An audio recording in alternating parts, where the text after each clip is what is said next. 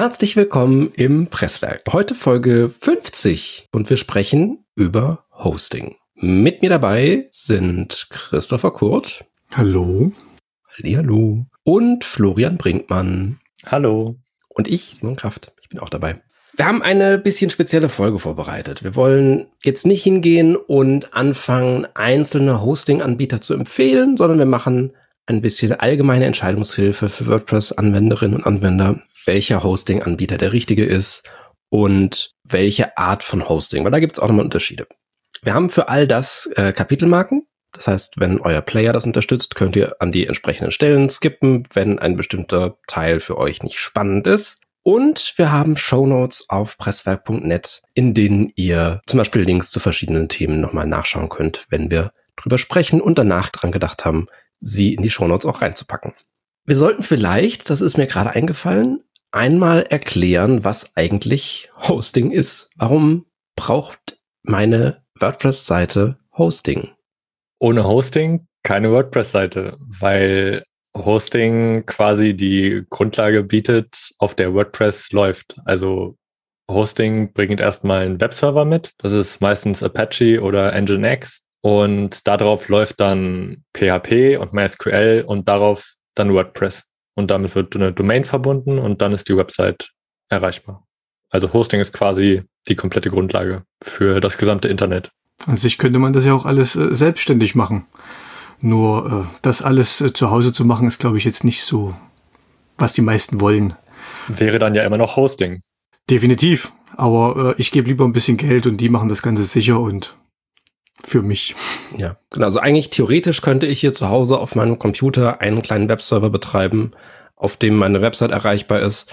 Wir haben in Deutschland so ein bisschen Probleme, weil irgendwie IP-Adressen sich ändern und sowas. Alles nicht ganz so hübsch. Deswegen ist der Weg, den wahrscheinlich 99,99999 Prozent aller Websites gehen der, dass man sich irgendwo Hosting einkauft oder professionell einen eigenen Server irgendwo hinstellt. Um letzteres soll es heute nicht unbedingt gehen. Die Bandbreite sollten wir auch nicht vergessen, gerade in Deutschland. Das ist also meine Bandbreite ist super. Gut, dann würde ich in unseren ersten Abschnitt einsteigen. Habe ich die Abschnitte schon erklärt? Nein. Ihr dürft was sagen, weil das ist ein Audiomedium hier. Nein, hast du nicht. Danke. Wir fangen an mit ähm, Faktoren, auf deren Grundlage wir uns für oder gegen Hosting-Anbieter entscheiden wollen und machen dann im zweiten Teil weiter mit den Geschmacksrichtungen von Hosting, die uns zur Verfügung stehen. Habe ich gesagt, dass wir explizit keine Namen von einzelnen Hosting-Anbietern nennen werden? Bis jetzt noch nicht. Du hast gesagt, dass wir keine Hoster empfehlen wollen. Ähm, ja, ich würde tatsächlich auch so weit gehen zu sagen, dass wir keine, keine Namen nennen, weil das wird entweder als positives oder als negatives Beispiel sein. Und da würde ich einfach drauf verzichten. Gut, starten wir mit den einzelnen Faktoren, auf deren Basis wir uns für oder gegen einen Hosting-Anbieter entscheiden wollen. Und auf unserer Liste komplett beliebig sortiert starten wir mit der Performance. Ich glaube nicht mal, dass es so beliebig war, weil ohne Performance, sobald äh, ein Webhosting nicht mehr performant ist, kann ich es eigentlich auch gleich sein lassen, oder? Das ist eigentlich so, die Performance des Webhostings, da kann, glaube ich, der Rest noch so schlecht sein. Solange die Webseite gut aufgerufen werden kann, kann man den Hoster vielleicht sogar noch ein bisschen empfehlen. Performance hat ja an sich äh, sehr, sehr viele äh, Faktoren, wie wir da hinkommen können. Ähm, zum einen sollte mal eine ordentliche PHP-Version drinne sein, damit gerade bei WordPress äh, das PHP auch schnell ausgeführt und zum Frontend geschickt werden kann. Dann gibt's ja immer so die Geschmacksarten, was setze ich überhaupt für einen Webserver ein. Da gibt's ja einmal den Apache beziehungsweise das Nginx. Ähm, da ist eigentlich immer noch größtenteils vertreten der Apache. Oder wie ist es bei euch so? Ich würde sagen, beim meisten Shared Hosting hast du Apache ähm, laufen und ja. Bei sehr vielen sind noch so ganz alte drehende Festplatten irgendwie mit im Rack drinne. Die moderneren setzen dann schon auf good old SSD-Festplatten. Also wir haben keine Anlaufzeiten von Festplatten. Äh, die Daten sind direkt verfügbar. Ist halt auch sehr gut wenn sowas performant ausgeliefert werden kann und das, was das PHP sozusagen übersetzen soll, auch direkt zugeliefert werden kann. Woran erkenne ich denn, ob ich eine gute PHP-Version habe? Also solange wie 5.6 oder 5.x noch dran steht, äh, sollte man das vielleicht lassen. sobald irgendwas mit 7.4 oder 8.x dran steht, dann hat man auf jeden Fall aktuell gesehen das Beste. Wir nehmen diese Folge im August 2021 auf. Genau. Aber es sollte die Möglichkeit geben, dass ich die einstellen kann und nicht, dass der Hoster darüber entscheidet. Ja, was in den letzten Jahren auch noch dazugekommen ist, äh, sind die kostenlosen SSL-Zertifikate. Was damit auch äh, einherging, war dann der HTTP2-Standard, äh, was einfach dazu geführt hat, dass das Ausliefern von kleineren Dateien wesentlich schneller geht und ähm, gerade das, was jetzt sehr viel im Web irgendwie ist, dass äh, sehr viele kleine Schnipsel geladen werden müssen und sehr viele Requests äh, laufen damit einfach wesentlich schneller. Kostenloses SSL ist für mich zumindest also auch irgendwie so ein quasi so ein ganz einfaches erstes Entscheidungsmerkmal. Also wenn man für SSL was bezahlen muss, dann würde ich schon fast sagen, okay, dann gucke ich halt woanders. Würde ich unterschreiben. Geht mir genauso. Also auch bei vielen Kundenwebseiten ist es einfach so. Ohne SSL ist es nicht der Hoster, den wir wählen. Und wenn wir bei SSL sind, dann kommen wir eigentlich schon perfekt zum nächsten Thema, Security. Da gibt's neben SSL, deren äh, das Ziel dieser Zertifikate ist ja eigentlich nicht die Webseite schneller zu machen, sondern den Traffic zu verschlüsseln zwischen Server und dem Browser der Besuchenden. Ähm, das hat natürlich Sicherheitsimplikationen. Seit wir Let's Encrypt haben und kostenlose Zertifikate für quasi jede Domain bekommen, finde ich, gehört das zum guten Ton, das mindestens für sein Backend zu haben. Und wenn man soweit schon mal ist, kann auch die das WordPress Frontend noch äh, per SSL ausgeliefert werden. Das sollte auf jeden Fall, wir haben es schon gesagt, auf die Liste für unseren Hoster. Was ein bisschen kniffliger ist und gar nicht unbedingt einfach rauszufinden, ist, ob ein Hosting-Anbieter Schutz vor äh, DDoS-Attacken bietet. DDoS, Distributed Denial of Service-Attacken, ähm, wo also viele verschiedene Maschinen anfangen, unseren Server anzufragen und der unter der Last zu irgendeinem Zeitpunkt einfach zusammenbricht und keine Dateien mehr ausliefern kann. Diese Attacken müssen nicht unbedingt meine eigene Website betreffen. Die können irgendein Ziel auf diesem Server haben und reißen einfach die ganze Maschine mit, mit in den Abgrund und machen sie für eine gewisse Zeit unerreichbar. Im besten Fall haben Hoster für sowas Gegenmaßnahmen und filtern irgendwie solchen Traffic raus. Bei mir relativ hoch im Kurs steht mittlerweile tatsächlich Backup. Ich bin schon immer ein großer Fan davon gewesen, Backups zu machen. Ich habe in der vorletzten Folge mit Daniel Hüsken über genau dieses Thema gesprochen. Da war das Ganze aus Sicht von WordPress. In diesem Fall ist es ganz nett, wenn ein Anbieter zum einen Backups der eigenen Server vorhält. Das ist irgendwie eine großartige Sache. Mir da auch Zugriff drauf gibt. Und vielleicht gäbe es von mir einen Bonuspunkt dafür, wenn ich als User ein eigenes Backup-Ziel irgendwo im Interface des Hosters definieren kann. Also wenn ich sagen kann, hey, sicher mal meine ganzen Daten ähm, einmal pro Tag irgendwie in meinen S3-Speicher und dann passiert das automatisch. Das fände ich schön. Das ist, glaube ich, aktuell nicht der Standard bei den meisten Hostern. Backups sind ja an sich auch so gut, wenn die schon automatisch durchgeführt werden, wenn man als Dienstleister zu einer Webseite kommt die sowas noch nie gemacht haben und dann soll man irgendwas reparieren. Und der Hoster bietet das schon an. Dann kann ich da mich wenigstens schon mal drauf verlassen und dann das System nochmal gerade ziehen. Ohne das ist das dann halt immer extrem schwierig. Drauf verlassen ist der richtige Stichpunkt. Man sollte die Backups auch mal testen, weil ein Backup, das nicht funktioniert, ist für den Arsch. Ähm, Zwei-Faktor-Authentifizierung habe ich auf meiner Liste stehen, weil ich es immer ein bisschen gruselig finde, wenn ich mich in das äh, Interface meines Hosters einfach noch mit Benutzernamen und Passwort an, einmelden, einmelden kann, äh, einloggen kann.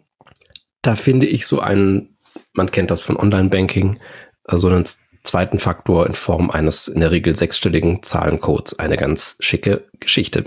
Zweiter Faktor gehört überall hin. Überall. Egal welcher Login. Und für den letzten Punkt auf meiner Liste ist vielleicht ein bisschen Recherche nötig. Ich finde es ganz spannend, ob Hoster in der Vergangenheit bei Sicherheitslücken dadurch aufgefallen sind, dass irgendwelche Kundendaten abhanden gekommen sind. Weil also Sicherheitslücken können mal passieren. It's a thing. Passiert. Systeme haben Fehler, die ausgenutzt werden. Dann ist aber für mich die Frage, wie ist deren interne Infrastruktur aufgebaut, dass Kundendaten nochmal separat geschützt sind oder landen plötzlich äh, eine Million Telefonnummern von, ähm, von Anwenderinnen irgendwo auf einer Liste im Netz. In dem Zusammenhang vielleicht auch, naja, vielleicht nicht unbedingt wichtig, aber wie die Kommunikation vom Hoster bei Problemen ist. Also ob dann direkt vom Hoster an sich die Info kommt, okay, hier kommt ein Problem, also hier gibt es ein Problem und was das Problem ist, vielleicht noch irgendwie ein bisschen genauer beschreiben.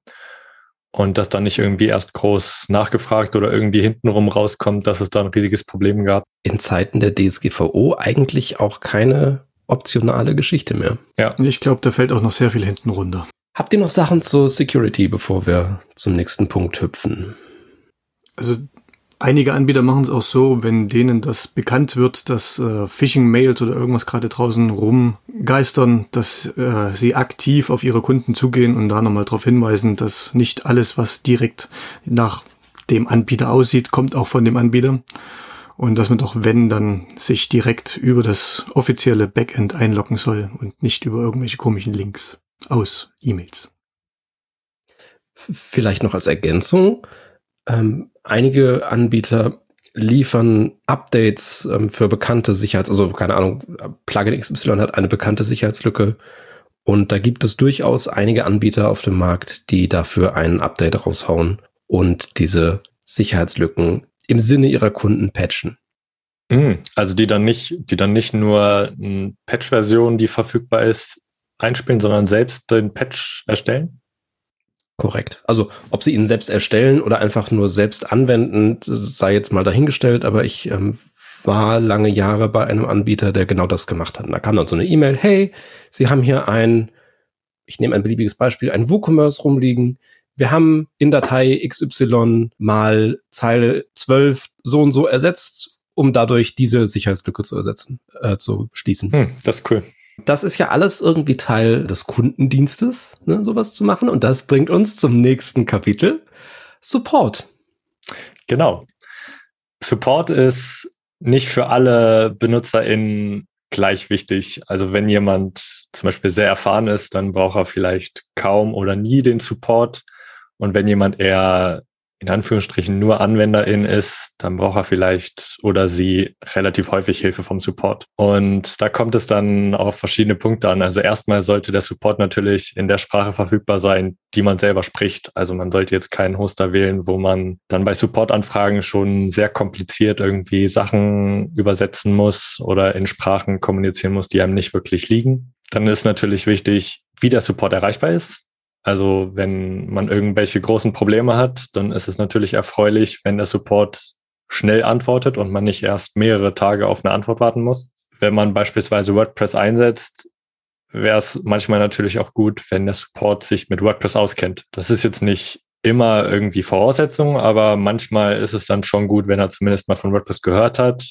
Das kann man an sich ja vorher auch eventuell mal testen, dass man da irgendwie auf Testanfrage hinstellt und dann guckt, wie schnell kommt das zurück, was kommt da zurück, also ist das äh, eine kompetente Antwort oder kommt da eher was Allgemeines oder vielleicht sowas wie, ja, wenden Sie sich an das Supportforum von WordPress, weil wir sind ja nur der Hoster, dann kann man da auch seine Entscheidung schon im Vorhinein von abhängig machen. Was vielleicht auch ganz gut ist, wenn man den Support vorher mal anhört, ob man vielleicht mal das ganze Hosting vorher schon testen kann damit man vielleicht so auch mal sieht, wie dieses Backend überhaupt aussieht, ob ich in dem ganzen Backend überhaupt äh, alle Möglichkeiten habe, die ich irgendwie einstellen kann, damit ich das direkt über ein schönes Interface über, ja, verwalten kann. Stimmt. Äh, manchmal scheint es nämlich auch gar nicht so einfach zu sein, mal eben bei einem Hoster ein Paket irgendwie auszuwählen, sondern manchmal muss man da auch, hatte ich neulich, dass das erst freigeschaltet werden musste, damit ich das Hosting-Paket dann richtig nutzen konnte. Auch ein bisschen komisch. Vielleicht ist auch noch wichtig, zu prüfen, auf welchen Wegen der Support erreichbar ist.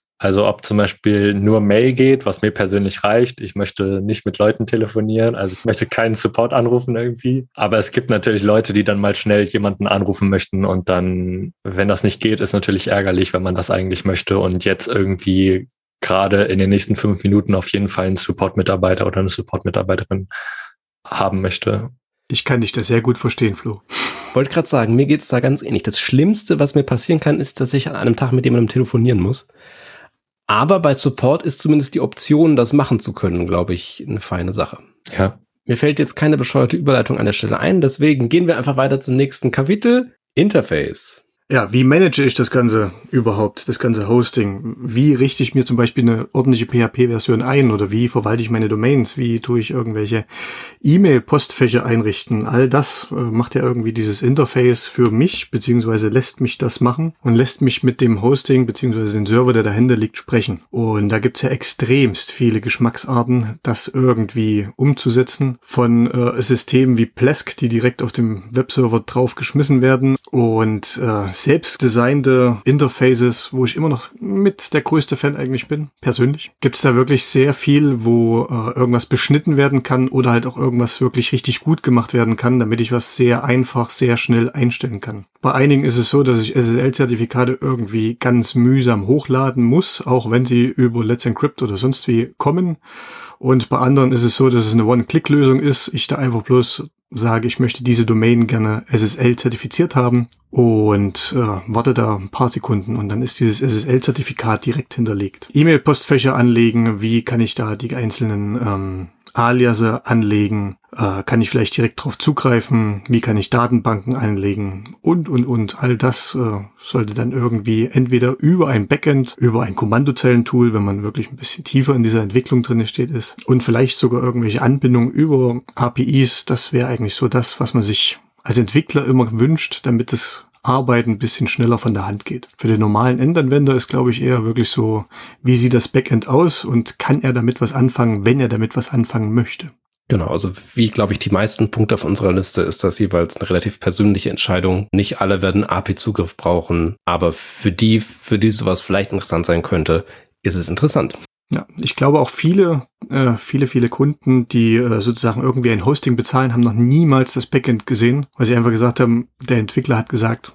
Und äh, dann sind halt immer eigentlich so, es sind eigentlich immer diejenigen dafür zuständig, dass ein ordentliches Hosting ist, die diese Webseite umsetzen. Bei manchen Hostern ist es auch ganz gut, wenn nur wenig Leute das Backend sehen. Würdet ihr, also wenn ein Hoster, wenn bei einem Hoster eigentlich alles passt, aber das Backend, sagen wir vorsichtig, mehr Design in Anführungsstrichen hat, würdet ihr an den Hoster wählen oder eher nicht? Ich persönlich würde ihn wählen. Mache ich, glaube ich, auch schon teilweise. Wer mich kennt, ist von dieser Antwort nicht überrascht. Ich bin super empfindlich, was Interface Design angeht. Und ich halte es für unwahrscheinlich, dass ich einen guten Hoster finde, dessen Interface dann grottenhässlich ist. Ich würde tatsächlich das auf jeden Fall als wichtigen Faktor, wenn es ein Hoster ist, für den, mit dem ich persönlich jeden Tag arbeiten muss, würde mich das zu sehr stören. Ja. Geht mir auch so. Bin ich mir relativ sicher. Christopher kann ja mal in den Chat schreiben, bei, bei welchem Hoster er das erträgt. Das fände ich interessant. ich habe eine Ahnung. Ich kann es ja auch einfach sagen, du schneidest ja eh raus. Ah, ja, kannst du auch machen. Was war das letzte vor der Stelle, die wir rausschneiden? Ähm, äh, wir hatten darüber geredet, ob Design wichtig ist und wir sind dazu gekommen, dass Christopher nicht wichtig ist und uns beiden ja. Basierend drauf, ob äh, einem das Design eines Hosters gefällt oder nicht, kommen wir zum nächsten Punkt, den Empfehlungen. Ich leg mich heute echt ins Zeug hier. Ist sehr gut. Genau. Der erste Anlaufpunkt, wenn man einen Webhoster sucht und bisher überhaupt nichts mit Hosting zu tun hat, ist wahrscheinlich in einer Suchmaschine seiner oder ihrer Wahl nach beste Webhoster 2021 oder sowas zu suchen, beziehungsweise das Jahr, in dem das hier angehört wird. Ich teste das mal schnell. Und dann auf wahrscheinlich den ersten fünf Treffern oder so oder bestes WordPress-Hosting und dann auf den ersten Treffern so Top 10 Listen von Hostern zu finden oder Top 15. Dann gibt es diese Listen, wo dann irgendwie 10 oder 15 Hoster vorgestellt werden und da muss man eventuell etwas aufpassen, wenn dann zum Beispiel irgendwo der Hinweis drin steht, dieser Artikel enthält Affiliate-Links. Spätestens dann kann man sich nämlich nicht sicher sein, wie objektiv diese Platzierung und auch die Gesamtauswahl von diesen Hostern vonstatten gegangen ist. Oder ob dann vielleicht da ein paar Hoster drin sind, die da nur drin sind, weil sie ein attraktives Affiliate-Programm haben. Sinnvoller ist es vielleicht zu fragen in lokalen Meetup-Gruppen oder auf Slack einfach andere fragen, was die für Hoster haben und ob die damit zufrieden sind und welche Hoster die empfehlen würden. Und dann hat man wahrscheinlich relativ schnell eine kleine Handvoll Hoster, die man sich dann angucken kann mit der andere Leute zufrieden sind. Und dann kann man sich davon ja selbst ein Bild machen, aber hat dann quasi schon mal eine persönlich empfohlene Top-Liste von Hostern. Ich glaube, ich habe noch keine einzige Hosting-Vergleichs-Website gesehen, bei der ich nicht den ganz dringenden Verdacht hatte, dass die auf Affiliate Kohle ausgelegt ist. Aber es ist wirklich, also es ist ja auch wirklich schwierig, weil wenn du halt, wenn du noch nie irgendwas gehostet hast, wo willst du auch anfangen? Ja, und wenn man keine, wenn man kaum Ahnung hat, dann weiß man halt auch nicht, worauf soll ich achten und dann sieht irgendwie alles gleich aus. Ja gut, die bieten jetzt PHP 7 und PHP 8 an und SSL und Inklusivdomain. Also ich als jemand, der das öfters mal macht und für Kunden sozusagen das Hosting entscheidet, äh, ich lasse mich auch gerne mal von anderen Leuten irgendwie dazu inspirieren, gucke, was auf welchem Hosting deren Webseite läuft. Äh, schau da mal so drüber und das ist für mich eigentlich immer so die beste Empfehlung, um zu sagen, hm, das könnte was sein, gucke ich mir nochmal genauer an. Und äh, ja, äh, wie du schon sagtest, Affiliate äh, macht vieles kaputt, äh, vieles im Internet und so richtige Empfehlungsseiten sind da wirklich schwierig zu finden. Wir haben für den Abschluss eine kleine, also für den Abschluss des ersten Segments, eine kleine Liste von sonstigen Punkten die wir nirgendwo anders so richtig einsortieren wollten, konnten oder es vergessen haben. Wollen wir die vielleicht irgendwie aufteilen? Flo, ich glaube, von dir kam sogar ursprünglich das mit den Domains, oder? Ja, genau. Also es ist quasi eigentlich nur ein allgemeiner Hinweis. Wahrscheinlich werden die meisten, die mit Hosting anfangen, Domains direkt mit beim Webhosting-Paket buchen, weil häufig auch irgendwie Domains mit inklusive sind, also irgendwie mindestens eine und dann so paar Endungen de, at.com oder so. Und dann kann man sich da eine Domain beim Abschluss des Webhosting-Vertrags aussuchen und denkt erst, das wäre sehr praktisch. Habe ich auch gedacht. Und irgendwann kommt dann der Moment, wo man sagt, okay, ich möchte jetzt das Webhosting-Paket wechseln. Und dann hängen da aber auch gleich Domains mit drin. Ein Webhosting wechseln ist eigentlich relativ einfach gemacht, aber eine Domain wechseln ist dann gleich ein bisschen mehr Aufwand. Deshalb mache ich es inzwischen so, dass ich die Domains alle bei einem Anbieter habe, der quasi für Domain-Registrierung zuständig ist und das komplett vom Webhosting trenne und dann nur die Domains, die externen mit dem Webhosting verbinde und problemlos Webhosting und Webhoster wechseln kann, ohne die Domains umziehen zu müssen. Ging mir auch sehr lange so. Habe auch sehr viele Domains direkt in einem Hosting-Paket drinne gehabt und äh, nachdem ich dann mal gewechselt habe, habe ich die mit umgezügelt. Ähm, ja, und dann bin ich irgendwann mal drauf gekommen durch diverse Meetups oder WordCamps, dass es doch wirklich die Option auch gibt, diese Domains wirklich extern zu hosten, also wirklich eigenständig zu machen und damit halt wirklich komplett unabhängig von Anbietern für Hosting oder halt auch E-Mail-Server. Ich kann auch meinen E-Mail-Server halt irgendwie komplett anders benutzen. Bei vielen ist das vielleicht irgendwie äh, die komplette Google Suite, die dann äh, das E-Mail übernimmt. Ähm, auch das ist dann wesentlich einfacher einzurichten. Ähm, und ja, was halt immer noch so ein bisschen der Nachteil dann teilweise ist, ist, äh, wie Flo schon gesagt hast, dass in vielen Hosting-Paketen die Domains inklusive sind. Dann sind sie es nicht mehr. Also ich muss sie separat bezahlen. Da muss ich dann auch wieder gucken, was ist ein guter Domain-Hoster. Genau. Und so kann man dieses Spiel endlos fortführen. Also ich stimme meinen Vorrednern zu 100 Prozent zu. Ich mache das genauso. Ich möchte aber allen, die jetzt gerade für ihren ersten Hosting-Vertrag am Überlegen sind, eine wichtige Einschränkung geben.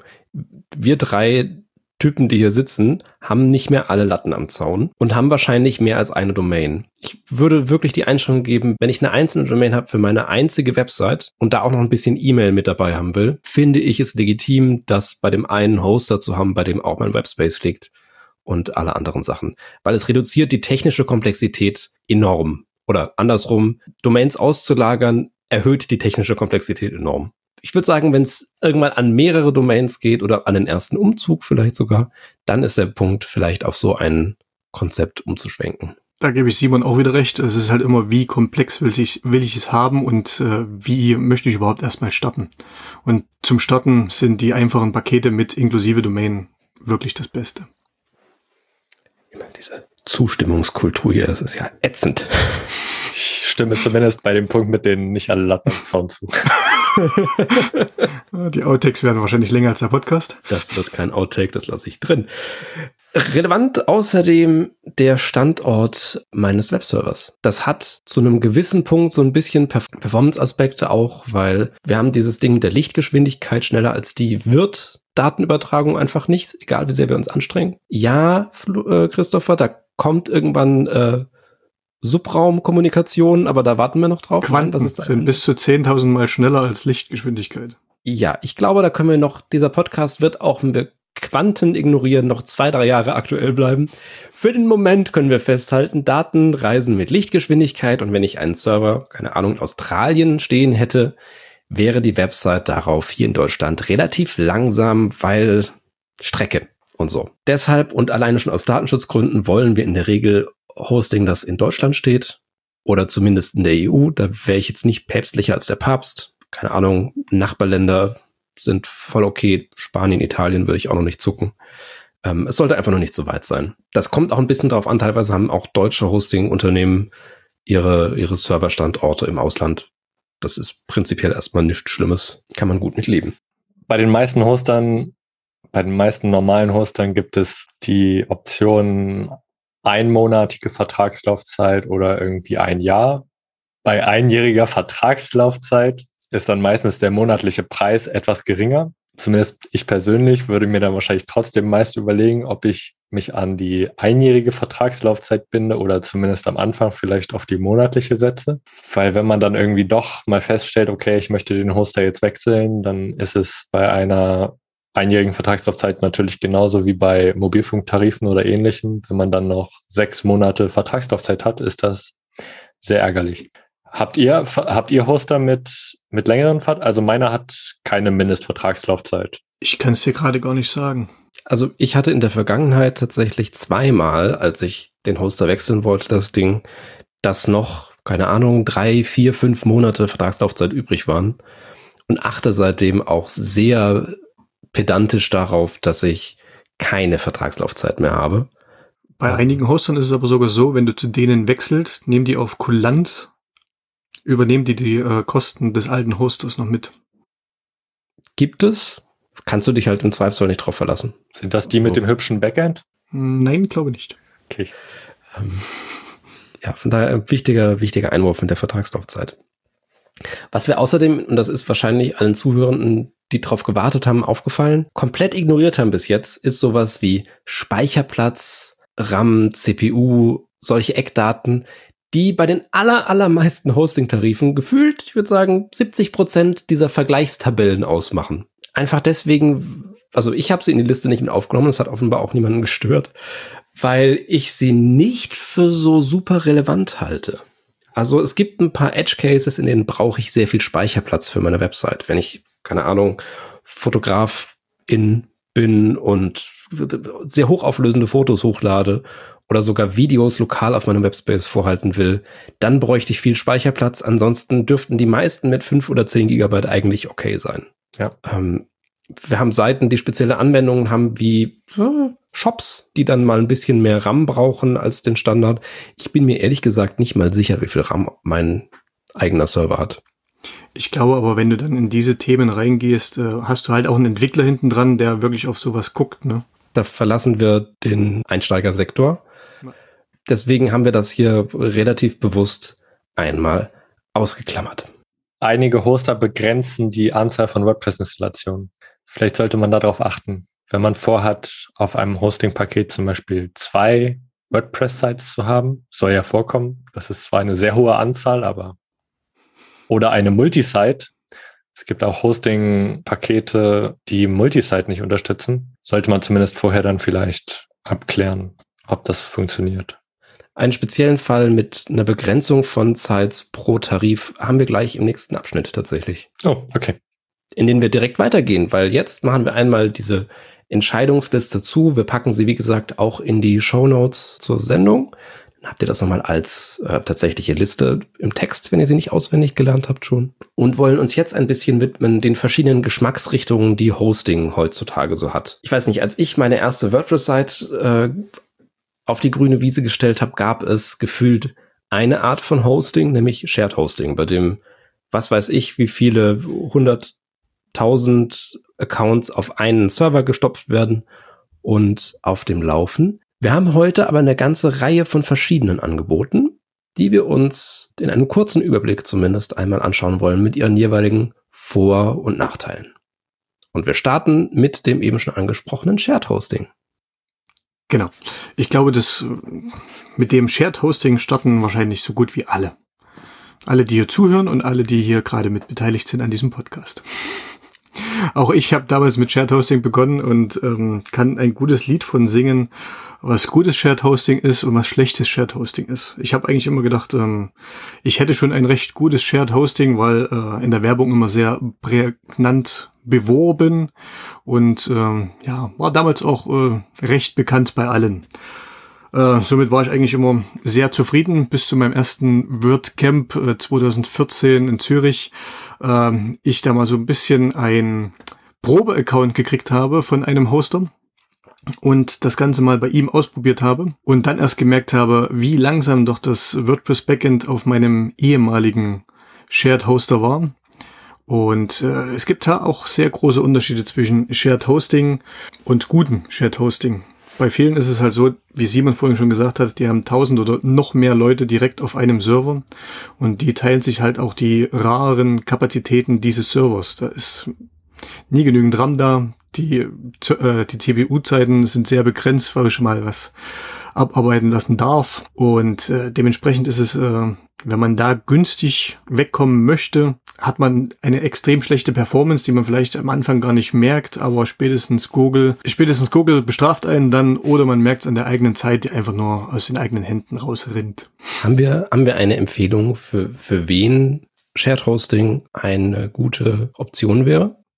Also ich bin immer noch auf Shared Hosting und bin sehr zufrieden damit. Also ich finde, Shared Hosting ist gerade für die Leute, die äh, erstmal anfangen wollen und erstmal gucken wollen, wie das überhaupt so funktioniert mit diesem WordPress und diesem Internet an sich. Ähm, wenn man sich dann vergrößern möchte, wird man dann schon selber merken, wo die Engpässe in einem Shared Hosting sind und ab wann ich wirklich mich um ein größeres Paket oder vielleicht sogar äh, ein Managed Hosting kümmern müsste. Das sind dann halt so, entweder ich kann die Pakete noch ein bisschen aufstocken im Shared Hosting, also es sind weniger Benutzer auf dem eigenen Server, oder ich probiere das Ganze auszulagern in ein Managed Hosting. Jetzt nimmt ihr mir hier die Überleitung weg. Managed Hosting ist nämlich unsere nächste Geschmacksrichtung von Hosting. Die Idee hinter Managed Hosting ist, dass ich ähm, zum einen ein speziell auf WordPress zugeschnittenes Paket habe. Das heißt, der Server hat verschiedene Optimierungen, die auf WordPress hinzielen. Und in den aller, allermeisten Fällen, dann eigentlich immer, wenn es Managed Hosting heißt, habe ich automatische Updates, Backups, Security Fixes, die ich eben schon angesprochen hatte, solche Geschichten dabei. Das ist eine relativ geschickte Option, wenn ich mich um genau diese Sachen nicht kümmern möchte oder kann. Oder wenn mir meine Zeit dafür zu schade ist, weil ich zum Beispiel einen echten Job habe mit irgendwas. Auf der anderen Seite hat es ein paar Nachteile. Ähm, in der Regel habe ich nicht alle Freiheiten, die ich auf normalem Hosting habe. Zum Beispiel gibt es viele Managed Hosting Anbieter, die mir nicht erlauben, ein beliebiges Caching Plugin in meinem WordPress zu installieren. Einfach weil das auf Serverseite schon so optimiert ist und vielleicht ein eigenes Plugin mitbringt, dass, wenn ich da irgendwas drüber bügeln würde, das alles nur schlimmer machen würde. In einigen Fällen kann ich nicht auf die Core-Dateien von WordPress zugreifen, eben weil sie gemanagt sind und von irgendwas aktualisiert werden auf dem Server.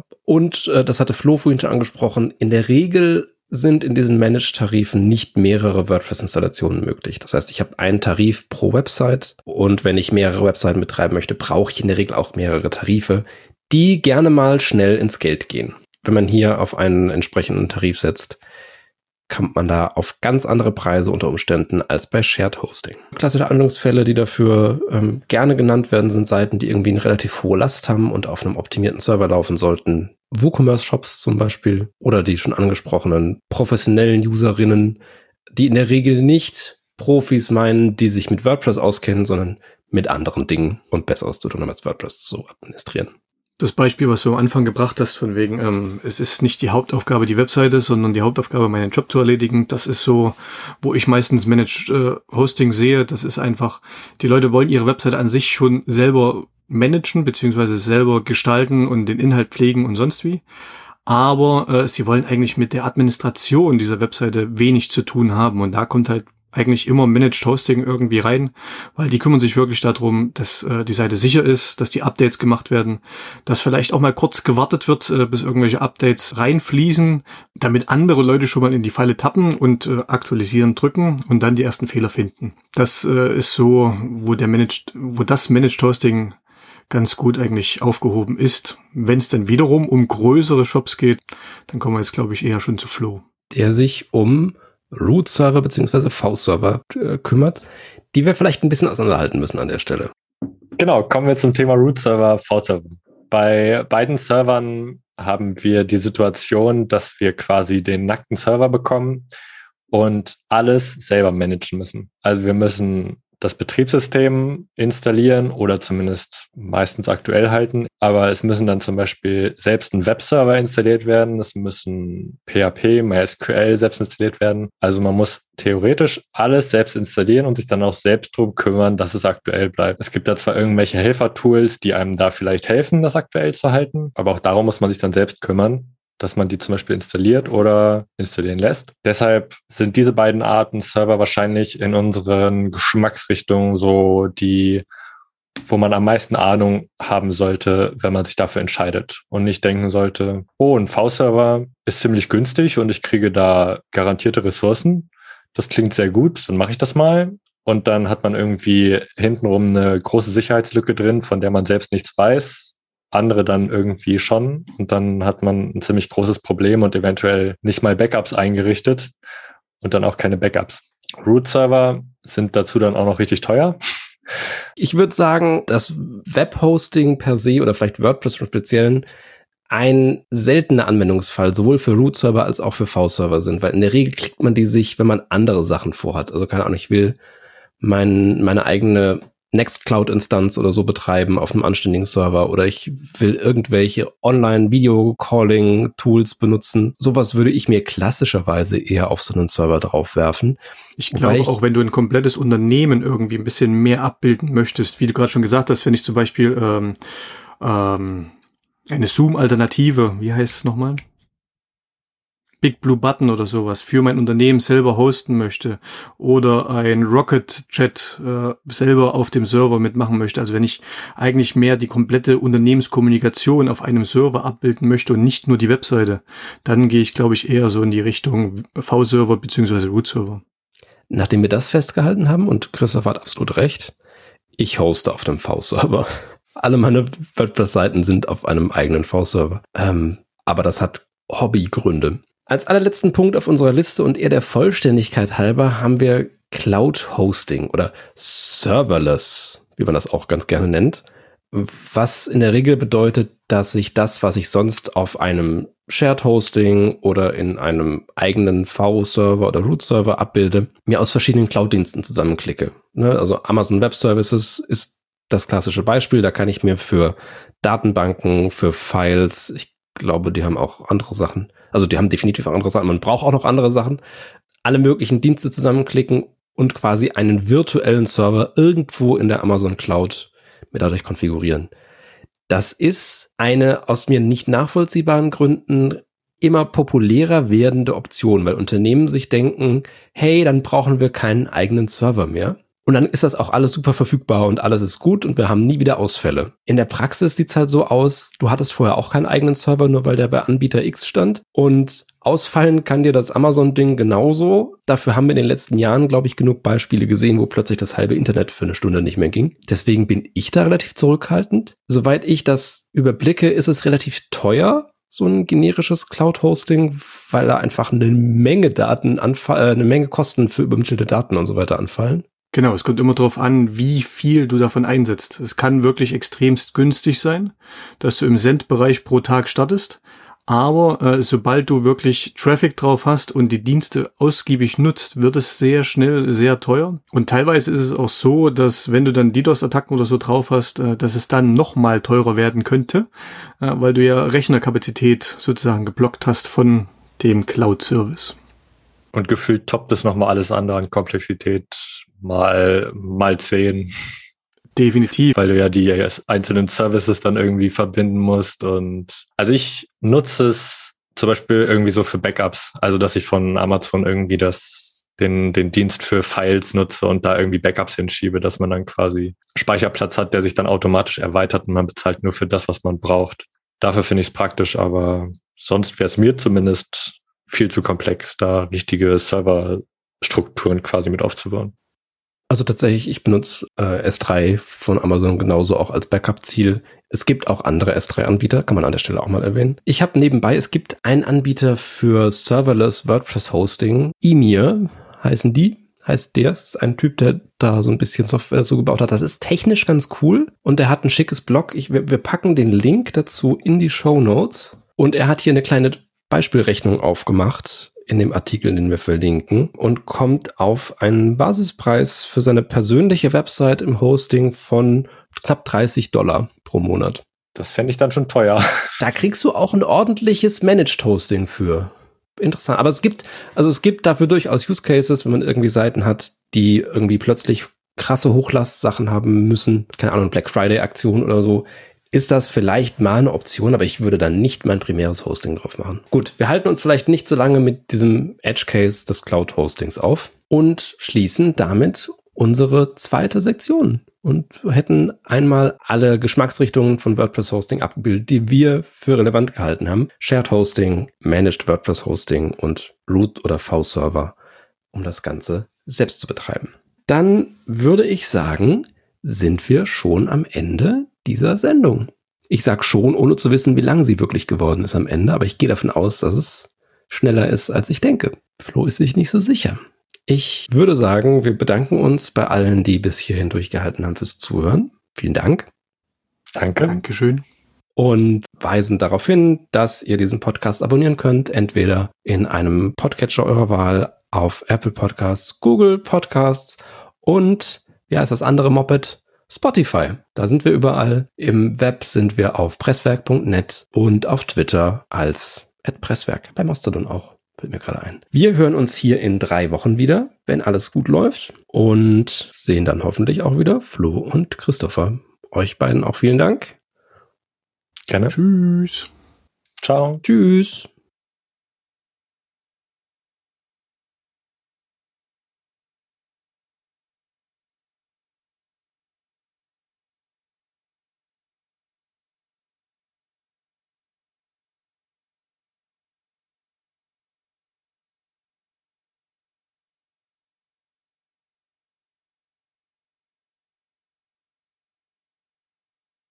Sehr viele Outtakes heute.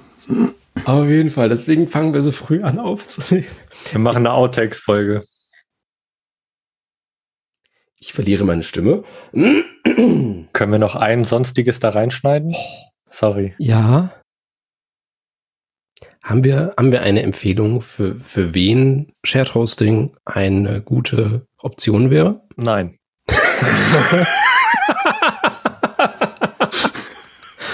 An sich schon doch. Ich, ich schließe mich dieser Entscheidung nicht an. Du wolltest nicht so viel schneiden und machst das jetzt so schwierig. Ich mache es so schwierig, aber ich habe schöne Schnitte hier eingebaut. Das sind angenehme Pausen außenrum. Profi. Profi im Aufnahmeverhunzen. Nilpferd oder Mate? Hey, dann esse ich noch ein Nilpferd. Tu doch die Nilpferde in die Mate rein. Das ist bestimmt mega eklig. Das ist so ein Schaumzeug. ähm, habt jemand zum Autofahren? Da sind die super. So, was ist der nächste Punkt? Mach mal kurz alleine weiter. Ich tue das in die Küche. Sonst fresse ich hier die ganze Zeit.